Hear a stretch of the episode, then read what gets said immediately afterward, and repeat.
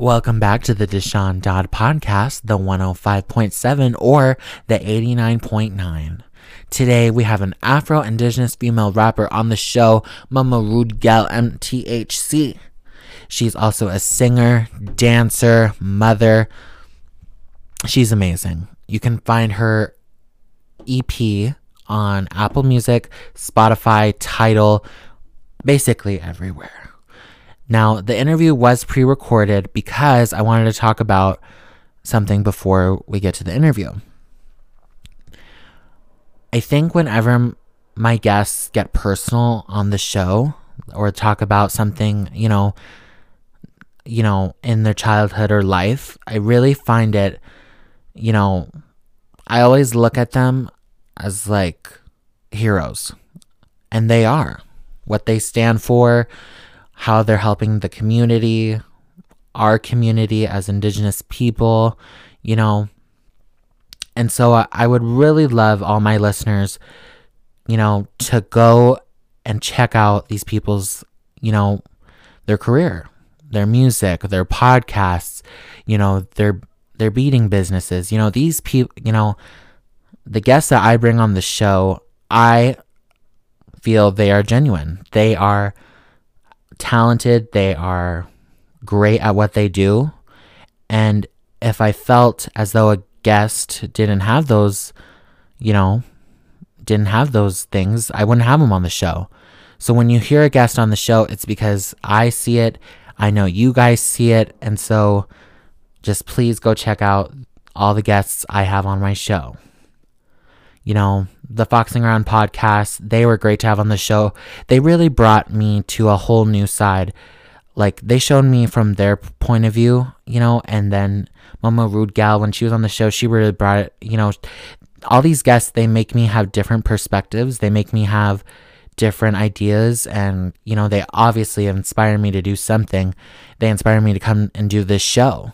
I mean, I love this show anyway, but it just makes it even more great that they come on the show because they're great. They're awesome. They're heroes. So, without further ado, here is the interview between me and MamaRudegyal MTHC.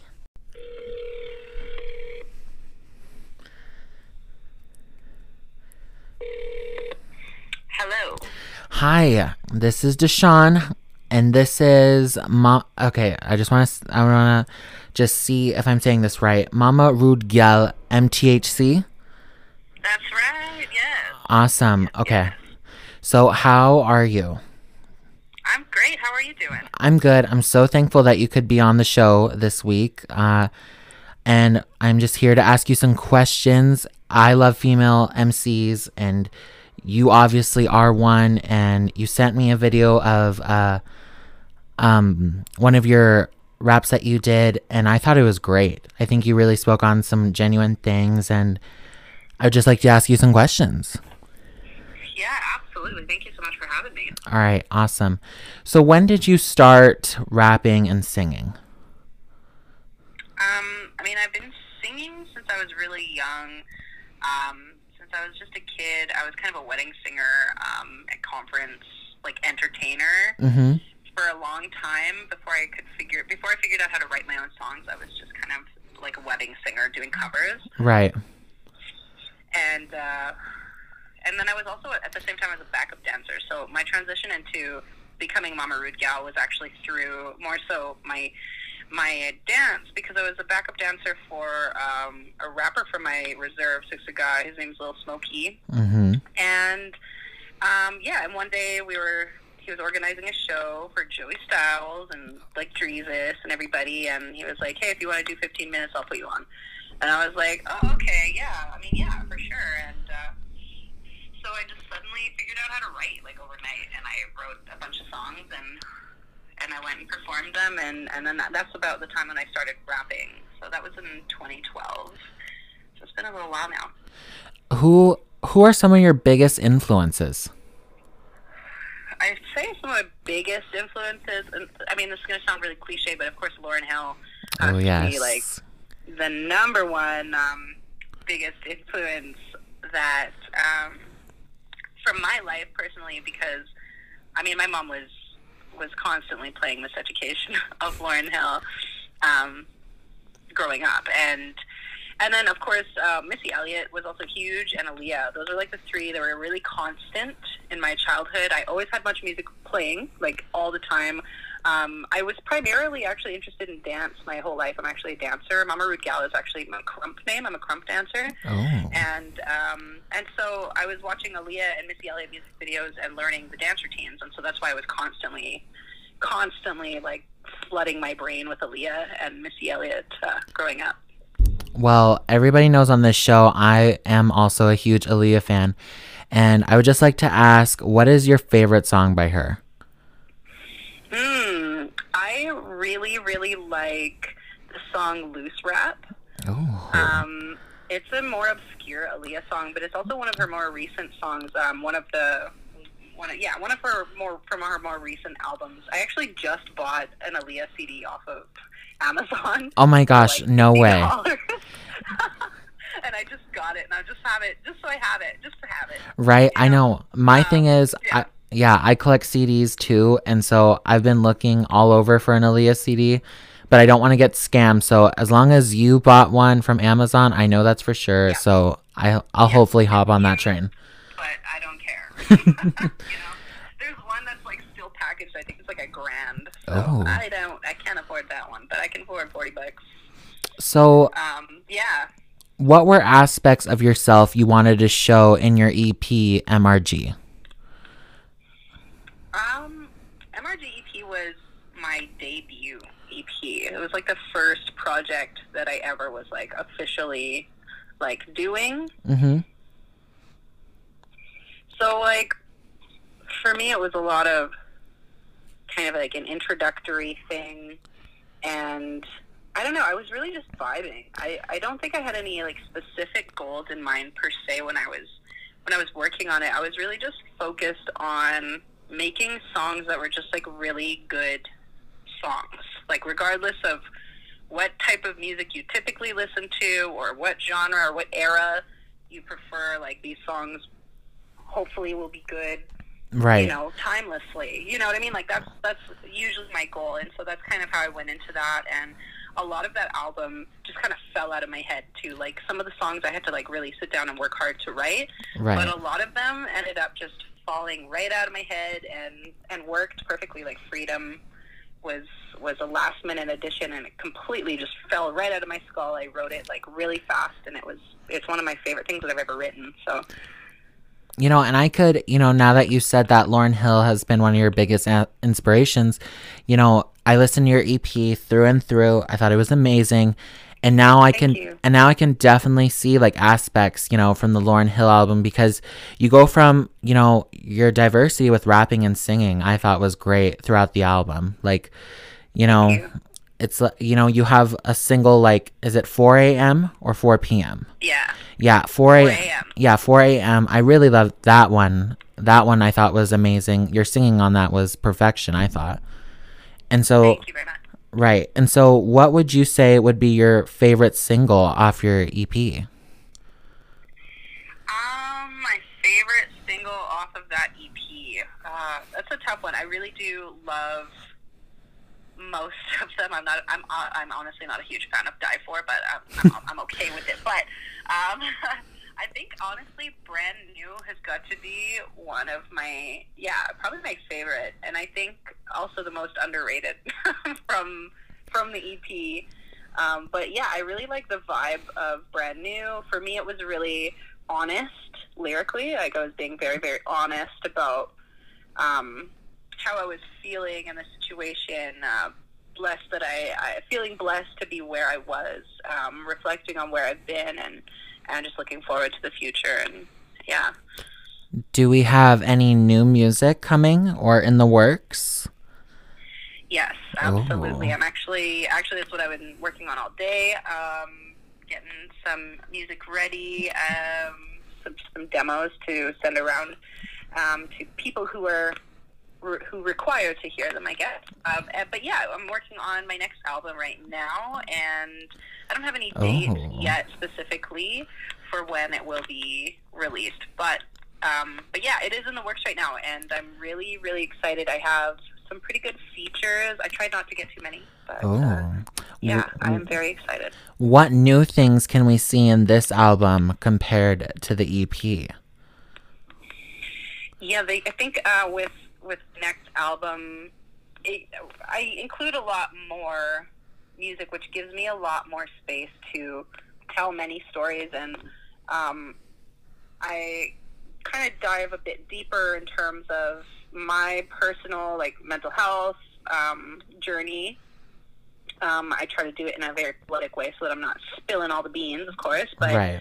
you know, I do I do um, go MRGEP. I think MRGP is a bit more lighthearted, hmm uh, light spirited, and kind of more carefree in a sense.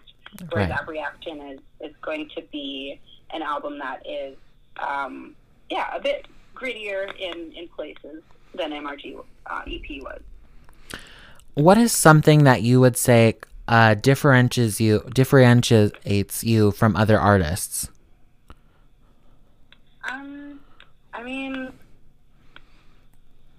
I feel like the things that set me apart, I guess, would be.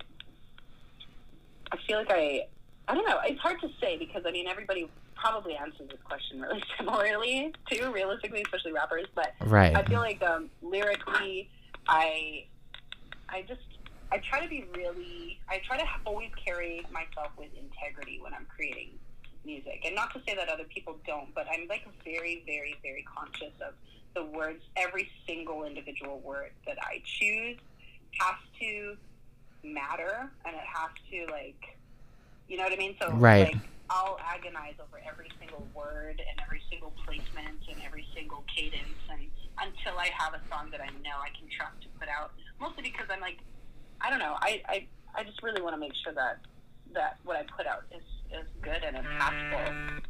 Right. And I think for a true, you know, for me, what makes a true artist, you know, a true artist is when they are very, very critical of themselves and their work. And so I love to hear or see when an artist puts their all and, you know, is very, very harsh on themselves throughout their music. Because, Yeah, I, I definitely I definitely analyze everything and I mean like I'm a former band geek, so I feel like I, I what I've learned being a, a rapper is that there's not actually very many people in the rap world who have technical musical backgrounds. mm-hmm, um, and that like traditional musical knowledge, which of course is not accessible to many of you. When you think about hip hop, marginalized communities are the majority of the people taking up space in hip hop culture um, or occupying space in, in the hip hop culture. And of course, many of those individuals just simply didn't have the option to, to receive that type of education. Um, but nonetheless, I do feel like I that gives me a bit of an advantage having that technical musical knowledge um, and being able to like read music and and things like that.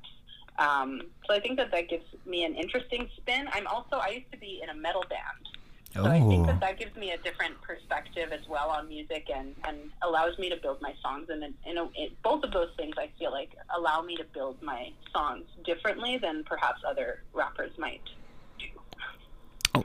So you did a cipher with other female MCs, um, indigenous ones at that, and it was great. I love, I loved it. Do you think rappers today, you know, ciphers? You really don't hear much of them. Do you think that should be kind of something that should be done more between rappers? Yeah, absolutely. Um, actually, my my um, basically my team, uh, Rude Gang Entertainment, we we are working on a number of ciphers as well. We actually put one on called Counting Coup. Um, I'm Blackfoot, so to me, Counting Coup is like a big um, big thing. So so that was my mother helped me choose that name for the cipher series as well. But definitely, we agree that ciphers are like an important part of community building in the hip hop world and Right. allyship with one another and camaraderie. And then also, like, you know, everybody loves the opportunity just to um, really show off for like 16 bars.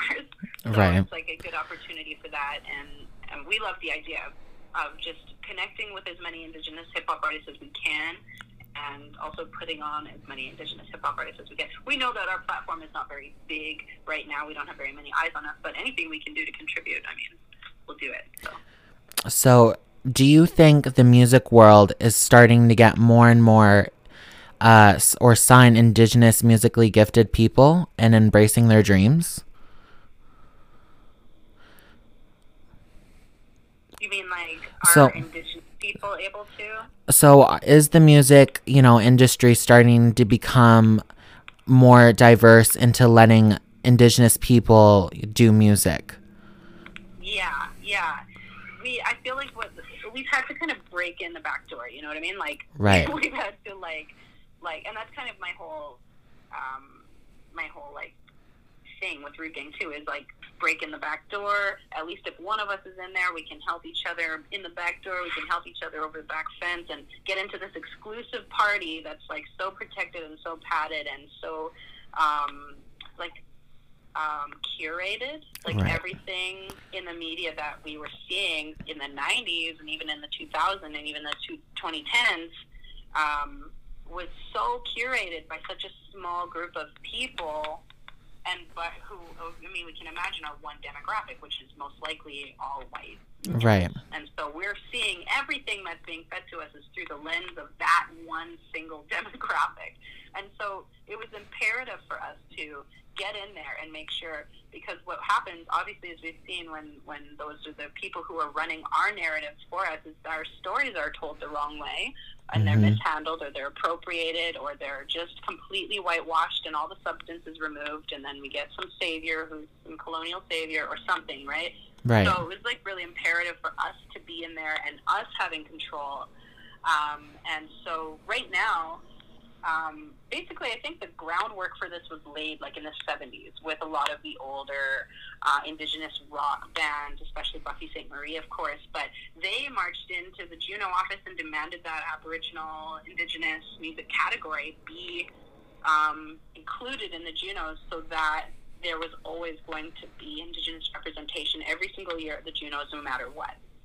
mm-hmm. And so from then on, um, it's kind of like evolved, and of course there are many different aspects to that as well. But basically, yeah, I mean, we we we had to go in and make sure Right. that we were included because they were not going to do it without that happening. And and same like as a black woman as well. Like I'm Blackfoot, but I'm also a black woman as well. And so both sides, you have to march in and demand that your stories are told properly and by no, you know, nothing um, about us without us, right? Right. And so, um, so yeah, so now we're, we're it's great. Uh, The indigenous music industry is beginning to thrive. Um, Rude Gang Entertainment um, founders, myself and my, my partner Hope, we had the, the great opportunity to travel down to New Orleans right before lockdown, like right before COVID happened in January, last January, and attend the International Indigenous Music Summit and spend time with people from all over the world and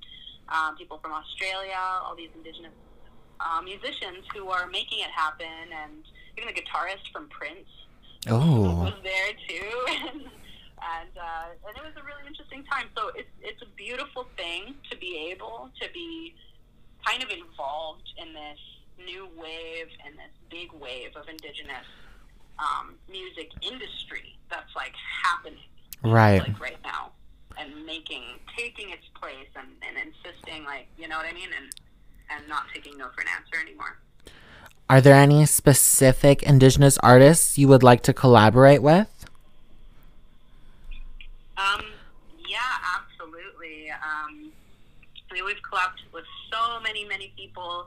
I would still really love to do collaboration with like Boslen. Um, I have some, I think, some unreleased Snotty Nose Rez Kid collabs. I'm not sure if that's to happen because they're all big now. So they're very, very busy dudes. Um, but I think um, Anachnid. She's from the East Coast. I'm here on the West Coast, so I haven't actually met her at all. So there's like still a lot of people. Like I know a lot of Indigenous rappers, but there's still a lot of other Indigenous um, musicians I've yet to meet who I admire very much, um, even from different genres that I would absolutely love to work with. Um, but Anachnid is definitely one of the ones that comes to mind most of all, I think, right now.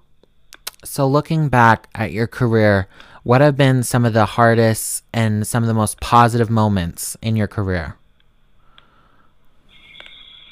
I'd say um, some of the most positive moments in my career were just those really validating moments um, that I had the good fortune of experiencing. Like um, in 2017, MRG EP won two awards at the Fraser Valley uh, Music Awards, and that was, of course, very validating. So that was very pleasing. And um, uh, amazingly, MRG EP has like carried my career quite far. Like it's 2021, and I'm still getting booked on the grounds of MRG EP's um, quality. So, um, so that's always that's a constantly pleasing thing. Um, being chosen for opportunities based on on my work um, is that's very very. Those are my favorite moments um, so far of, of being of doing this work. Um, just having people I guess, validate that I'm good at what I do by providing these opportunities. And um, yeah, but definitely those awards were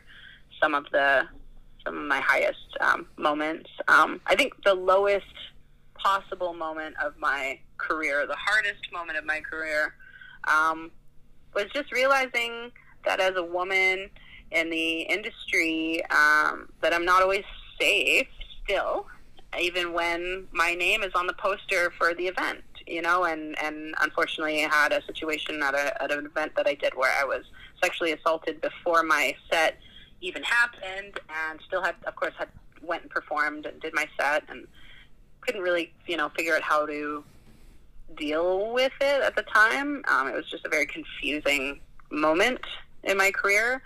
Um, and so that was that was probably like the hardest moment of my entire career was just like yeah that realization of that I still can't be totally safe and comfortable in my work yet because it's still a man's world, and uh, it's unfortunate.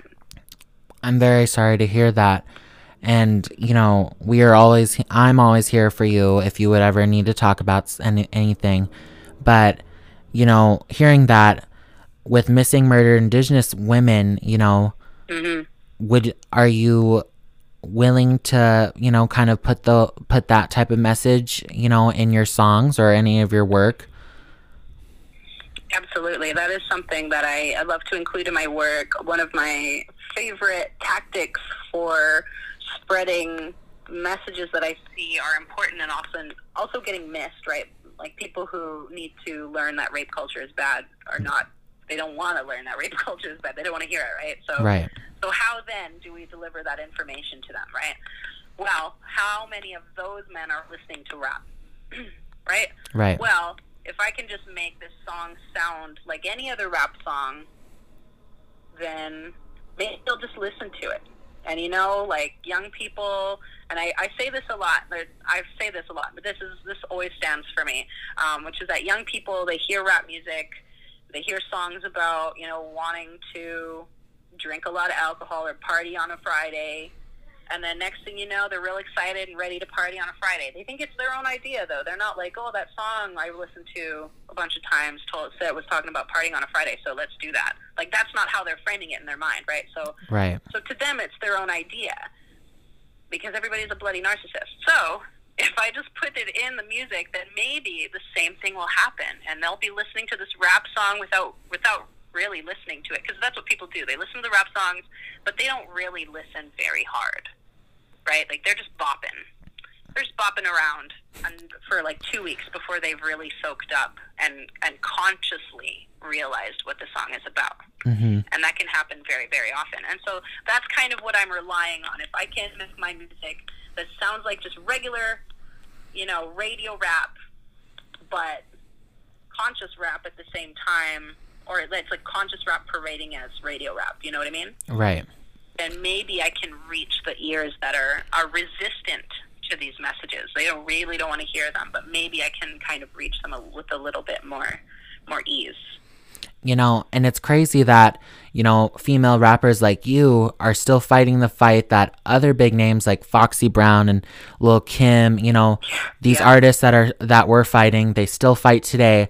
You know, what would, you know, the message that they put in their songs, you know, that they couldn't be fucked with even in a man's world, I think that's a great message. And, yeah. you know, the point I'm getting at is, is there, you think there has been, is there more fight to still be fought for? And how much fighting are we still going to have to do?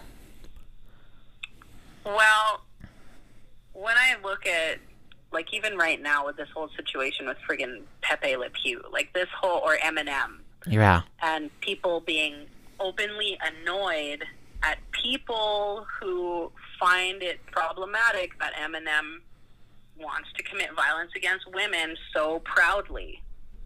Why should we be ashamed of having a problem with that?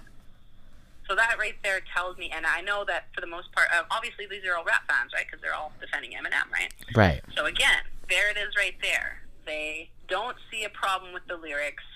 For them, the problem lays with the fact that people are so soft that this would bother them. And that to me shows like we're still we're still struggling. You know, we still got a ways to go.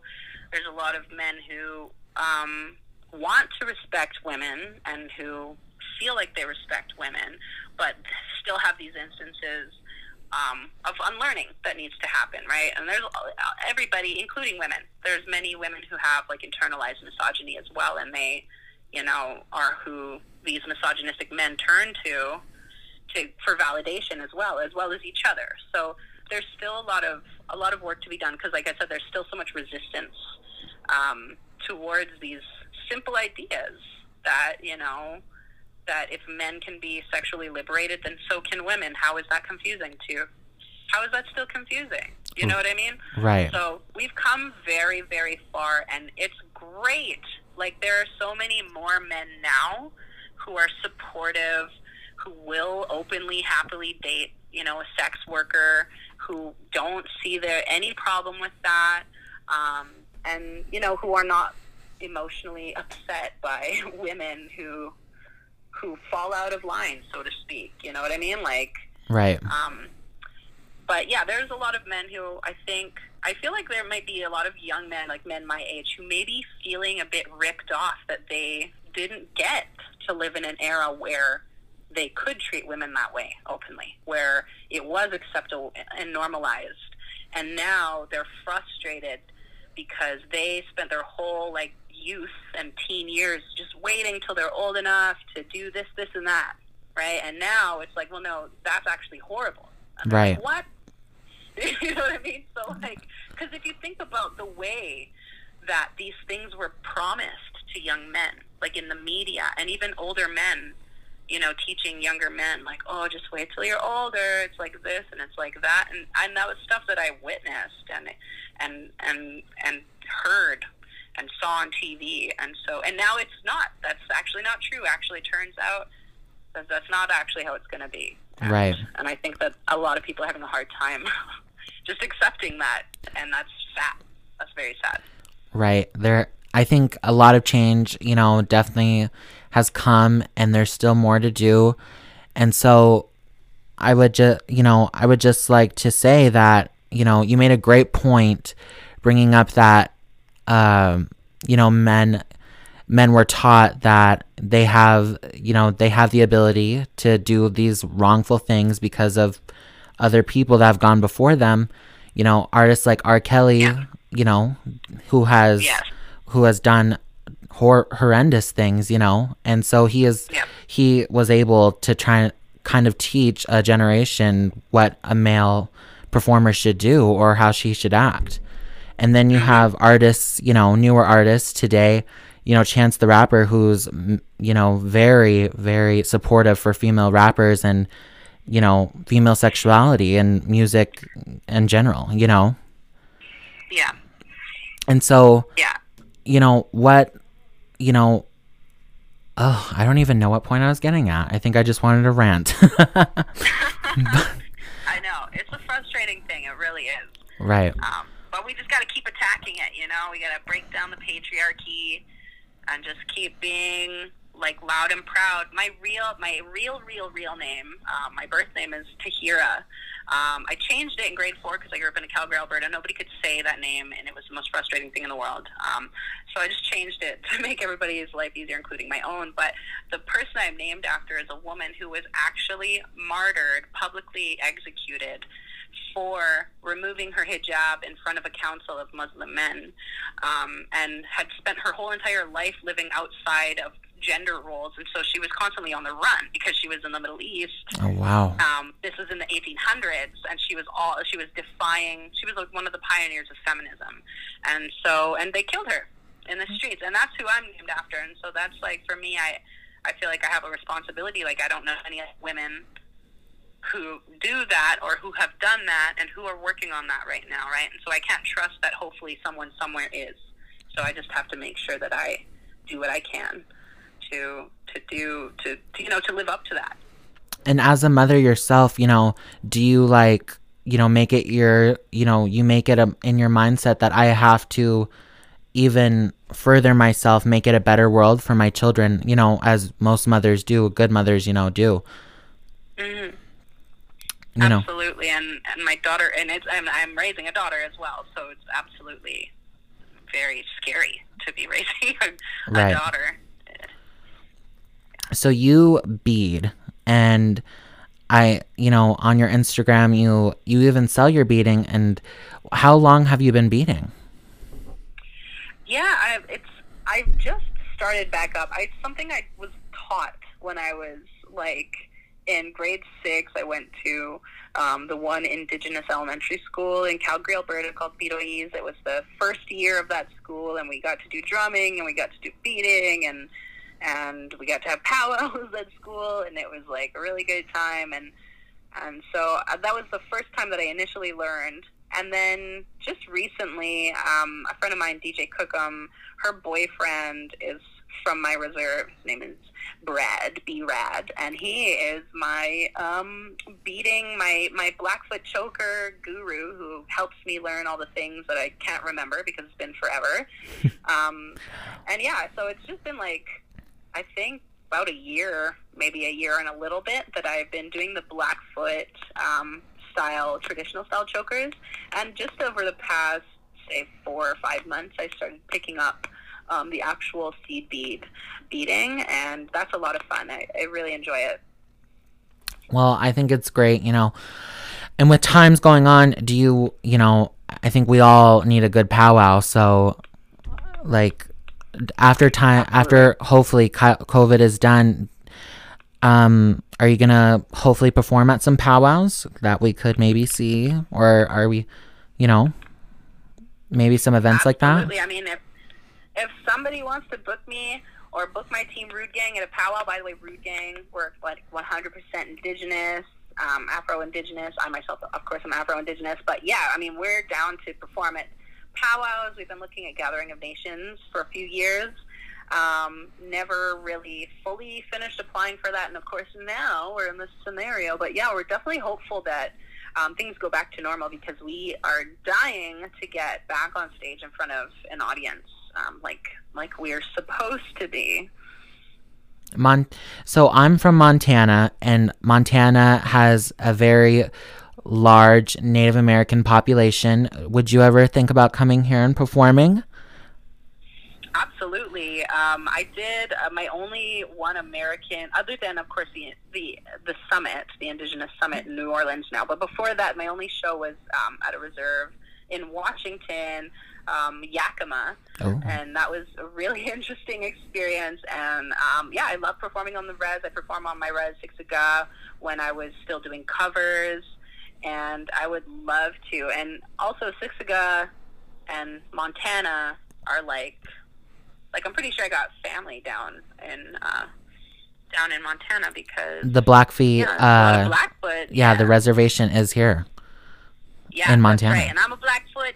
I know that that border split my family at least a little bit. So I mean, I'm definitely down to to check out Montana. Well, we love that you represent us. And so, is there, Always. finishing up the interview, I think one last thing that I always like to ask, you know, my my guests is what song have you been jamming to this whole week? Um. Okay. This I'm obs- I'm annoyingly obsessed with. Actually, two songs that I like completely got on repeat right now. Um, "Jealous" by Mahalia and Rico Nasty. Oh my god, this song is insanely bop worthy. I can't even believe how good it is. Okay, I don't know why I'm hyping it up so much, but I don't know why, but I just absolutely love that song. And um, Lemonade. Oh man, who who is Hmm. the song by? Let me just check real quickly. It's a good, good song. Um, like I said, I'm I'm actually like a dancer um, at the beginning of things, and so I watch a lot of dance videos. So for me, I got this Lemonade song from a dance video I was watching, which I don't really know the artist that well. Um, Internet Money, Oh, Gunna, and Don Toliver, Lemonade. oh my gosh, yeah. Bunch of bop. Before it became viral on TikTok, me and my friends would ride around, going up and up and down 10th Avenue, Great Falls, listening to that song. So definitely know that one. yeah, But so if- good. if you're into that song, oh my god, by Rico Nasty, you need to check out her song, um, Smack a Bitch with Ruby Rose, I think, and Sukihana. Oh, now that one, I, that one I've been jamming to. So I'm glad that you brought up Rico Nasty. Okay, I'm gonna go bop that one for sure. Well, is there anything you would like to ask me before we trail off? I mean, oh, I don't even know. I mean, it's all right. I'm I'm not I'm not good under pressure anyway, so I'm always kind of relieved when my guests are like, "No, nothing." well, Thank you so much for having me. Thank you for being on the show. We definitely support you. I know my listeners will want to go listen to your EP, which is available on Apple Music. Um, where else could we listen to your stuff? Yeah, my, my music is available everywhere. You can find me on YouTube, of course. Spotify, if you use Spotify. I'm pretty sure my stuff is on Tidal. I don't know anybody who uses Tidal, but if you do, I used to there. I used to use Tidal all the time. I had like a good 2 years running and then I finally switched to Apple Music cuz it was cheaper. So, but yeah, I know some people that use so Tidal, right? It seems so exclusive. I just don't I- even. I, can't even like. I know- that it exists. right? The HD plan, twenty five ninety nine. I paid for it once, and I want to say it was worth it because it's not just so Tidal. What's different from Apple Music is that I see is that Tidal has way more music, like on from artists, you know, and then the sound quality is better. So if anyone is all about the sound Oh. quality, yeah, you can actually. I, I never even really would have thought of that. Yeah, so they Tidal what I love about Tidal's, you can edit the sound quality in some of your songs and like it's really cool. I really that's w- the reason why I love Tidal was cuz the music was louder obviously and then also the quality was better. So, Wow. Quick That's pro- super trippy. I'm gonna keep that in mind. right? All right. Thank you so much again. Thank you. All right. We will be in touch. Uh, I will let you know when the podcast is released and text me if you have any questions. Right on. Thank you so much. All right. Have a good night. Thank you. You too.